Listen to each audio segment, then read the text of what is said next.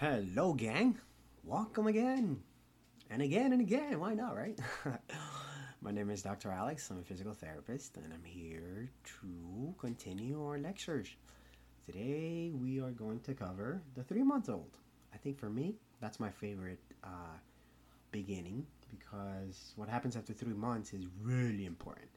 And I'd say that three month period is probably the most crucial because it's what's going to set them up to cover the other expectations that are found after three months. Uh, so if I were to kind of give you an outline of the most important components coming up is at the three month period. But hopefully, if we did a couple of things within the others, then gosh, we are on our way to being successful. All right, so let's talk about three months. Um, but first, let's go back and cover uh, what we covered in the other session so you could kind of keep up. And if you haven't, well, this is a quick synopsis. So we started off by um, identifying what to see at one month, right? A lot of reflexes at play. Um, the child is kicking down with one leg, pushing up with the, uh, pulling up with the other one. Um, a lot of re- reciprocal movements, but more led by reactions, right, or reflexes, which you cannot have much of an influence. And over time, it should be able to dissipate.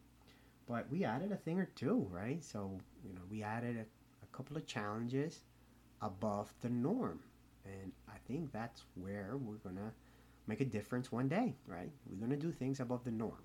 Otherwise, I'm not sure what the difference is if all babies come together at the age of four to participate in a sport. So that's where we try to provide the edge, right? So, three months, what do we see? Well, I'm just letting you know that tummy time is going to be the most essential here because at three months, the baby already starts to put some weight on their elbows, which is great because bones shape to the stressors placed by the environment. You want to justify this? Well, we're building strong bones at three months. So the baby uh, gathers a position, put him on tummy. He should be able to tuck his elbows in and somewhat lift his chest slightly higher, right? Put your elbows underneath, the chest is bound to go up a little bit. Um, now, he starts to put weight on his forearms, which is excellent. Um, however, his shoulders are not strong enough, so he has to bring his elbows behind his shoulder. And hopefully, over time, he's able to bring the elbows within the shoulder, and we call that alignment. But at first, he's just trying to survive his himself and a tummy down position, right? And um, now his head is going to start to take on um, some reference point, right, which should be midline. And he's going to have better control of his head while in um, a couple of positions. So we identified, right? Um, obviously, we end up on our backs, or we start off on our backs, but work our way onto sitting and uh, being on your stomach. So now we got three positions at play here.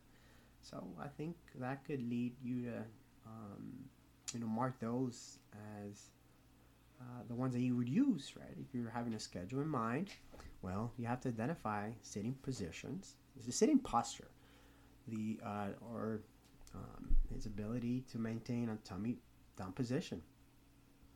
And let him do the work. Unless you see some kind of danger, allow him to, to do his work. He's working all the time.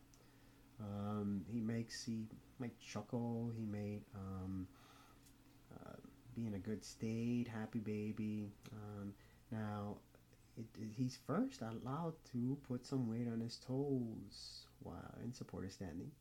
But again, uh, what you could take from that is that at two months we see that there's a reflex that does not allow us to stand. So at three months you could opt to have him stand and see if he tolerates it or if that reflex continues to persist. And that's the key because that's what's going to make a baby be considered healthy in my world. If you see a reflex that has not subsided by age three, then well, that's that's of concern. And again, I already said I'm here to train healthy babies, um, but you know that persistent reflex should uh, dissipate over time, and that's how in the clinical world we um, we're looking for. Certain reflexes kind of linger around longer than what you should expect them to be. Um, so that's one way to, you know, uh, dissociate yourself from this group, and um, you know, it'd probably be wise to get some uh, professional help with that. Um, at this point, at three months now, we've been working on vision. His uh, ability to scan the environment have improved. He probably moves at a faster pace in scanning his environment. Uh, he has his. Um, uh, he starts to. Okay, so let's let's start here. Uh, three ways that um, our um, a, hu- a human you know, takes in information right through vision, through the ears, and through sensation. Right? And that's how we identify position and space. When I say space, I mean everything around us is space. So, um, you know, at three months old now, um, you know he's he's well equipped because we've been training him, right? And um, the only thing you could look here for is how much time in tummy time, and um, that's all we got to do. So it's the easiest task for us to complete. Just measure how much time he's spending in tummy time at three months and that is a stimulus enough to have him that uh, become a workout of its own. So uh, there's no much intervention going on here, other than the fact that your job is to put him in tummy time, and that's where we might find differences here.